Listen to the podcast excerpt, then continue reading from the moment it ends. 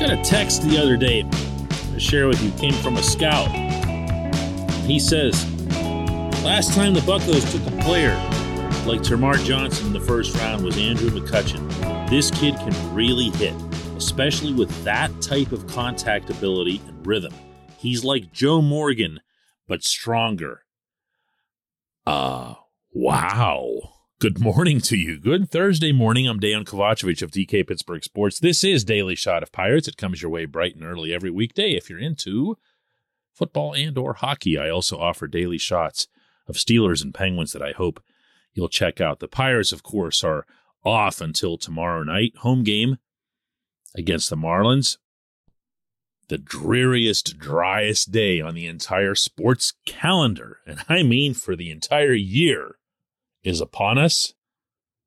But before this, we saw Major League Baseball cram the futures game, the draft, the home run derby, and the All-Star game all into one big mashed up ball out in Los Angeles.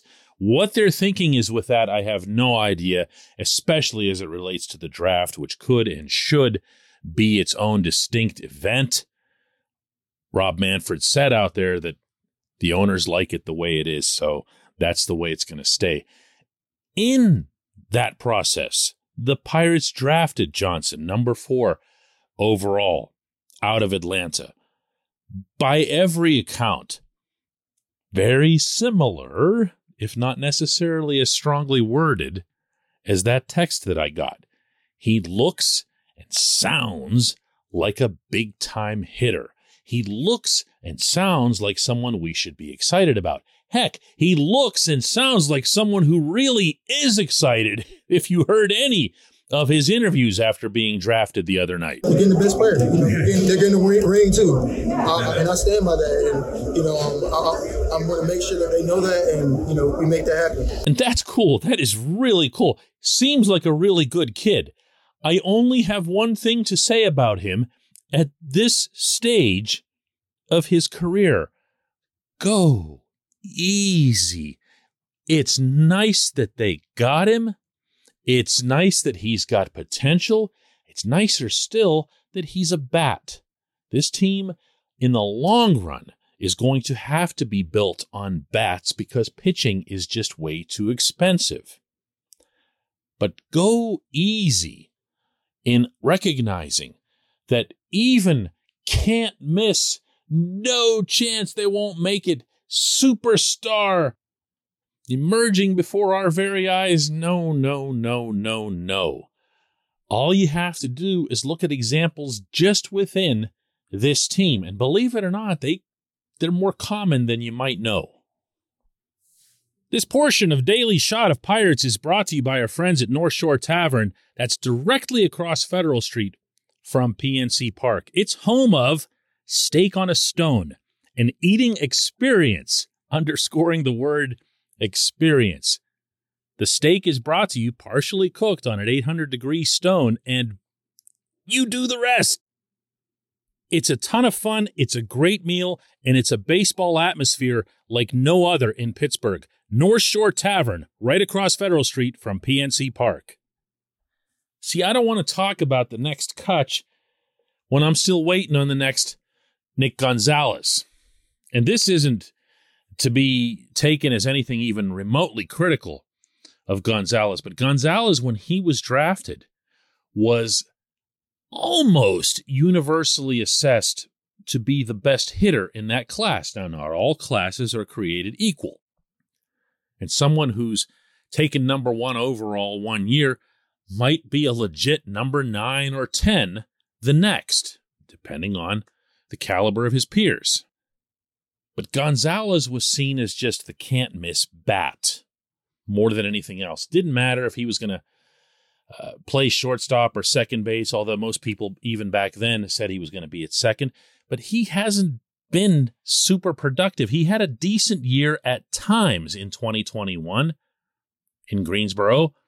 And this is not an excuse. This is a real thing.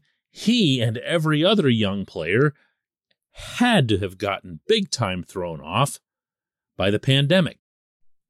Everyone did. We all did.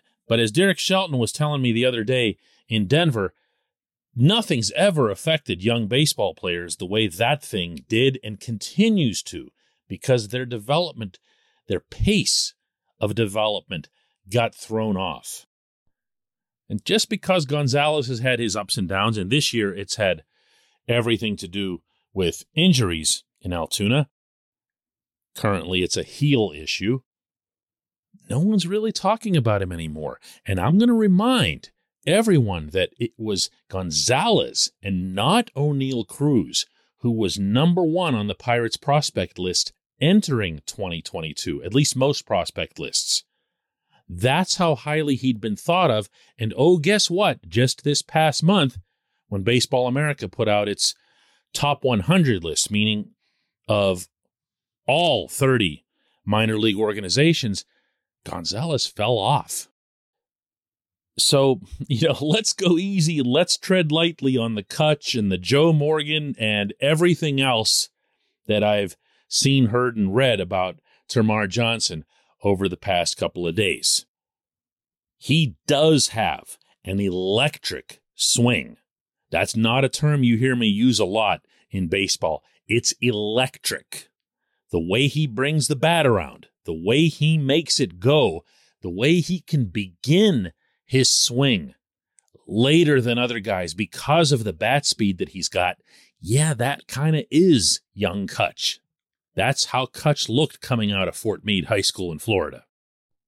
But as we're seeing with Cruz himself over the past month or so, there's a lot more to the game than having the bat speed to catch up to a fastball.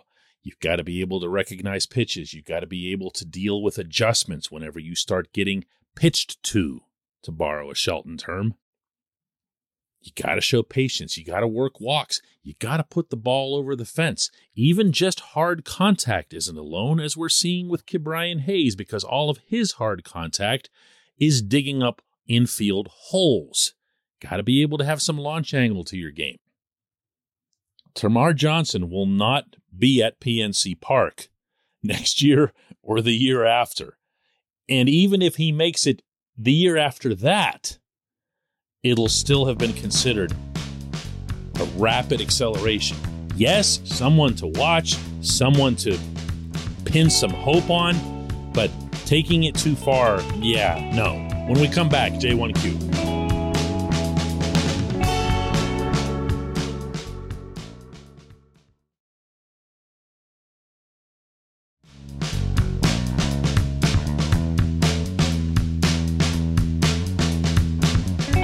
Today's J1Q comes from Jim Bergeron, who asks, DK, does Bob Nutting have friends among baseball owners, or even just a relationship of some kind? Is there any kind of ostracizing that takes place because he spends so little on payroll, like he's not one of the guys or not one of the cool kids? The Mr. Burns narratives and the various spin-offs of those narratives, they grow like additional tentacles with every passing month of his ownership tenure. On a regular basis, I receive stuff about Nutting that suggests that he's never around the team, that he's a recluse, neither of which are remotely true. He's around the team all the time. Like, he's the most visible owner in Pittsburgh by a mile. He's anything but a recluse because, well, what I just said, he's hanging around PNC Park all the time. That he's some kind of greedy monster when I've seen the man sit in the middle seat on a Southwest flight. And I don't think he was doing it for show, because who would sit in a middle seat on a Southwest flight, even for show, let alone the 2.5 hours I saw him do it from Pittsburgh to Tampa? He's cheap. The man is cheap. If you want to find other ways to say that someone's cheap, go nuts. There are kinder ways. There are meaner ways. But at least those would be accurate. He is not one to loosely spend money. And he, like his father, runs his companies in that same way. And I'm not just talking about the Pirates. I'm talking about the newspapers and everything else. He's very, very careful with the money. Again, call it what you want, but nobody needs to turn it into some other, all this strangeness that comes about. I'm going to answer your question, actually, Jim. I'm not avoiding it. I just wanted to throw that out there and not even necessarily at you because you didn't do any of that. But the idea that Nutting would be shunned by the other owners or anything like that, I am aware, including in this past labor negotiation, of several different owners with whom Nutting communicated on a regular basis. I'm not going to share those names because they weren't given to me in that capacity. It was off the record. But I can name them. Okay, I know who they were. And they didn't have any commonalities. Like it wasn't just him and the other owners who never spend anything. Believe me, it was the exact opposite of that in a couple cases. The owners are a fraternity. Nutting is an active member of that fraternity. He deals with these guys on a regular basis, and he deals with them in a way that he feels comfortable expressing his own concerns about the economic state of Major League Baseball, the inequities and so forth. But he is not, and this I can't emphasize enough, he is not one to upset the apple cart. If you want to criticize Nutting, and I've done this, let it be for that. You know why? Because it's real. And I will maintain that Pittsburgh needs an owner who does exactly that. Now, that can get you in trouble. And they will come after you in that event. Ask poor Stu Steinberg of the Rays about that. He thought he had something all set up where the Rays would split their games between St. Petersburg and Montreal. Remember that? And then you remember what Major League Baseball did to Stu? Yeah, they pulled that rug right out from under him. Know why? Because he was a rare no vote in something that they wanted a yes vote on. That's why. It was petty and it was personal. And that's what they do, that fraternity, when somebody steps out of line. So what Nutting's tried to do instead is to work behind the scenes and not kick up a fuss. I would still kick up the fuss. If I were him, that's just my personality, and it's probably most of yours. And again, my preference would be that Pittsburgh had an owner that spoke up for Pittsburgh, that spoke up for the Pirates. He isn't that. He does not have that DNA. Rip him for that. Rip him for a whole bunch of other stuff. But the weirdness and the radio talk show crap that comes out about him, all that does, you have to understand, for inside the Pirates, inside 115 Federal, all that does is go in one ear and out the other because they actually know it's not true. And they know what the actual problems are. I appreciate the question. I appreciate everyone listening to Daily Shot of Pirates. We'll do another one of these tomorrow.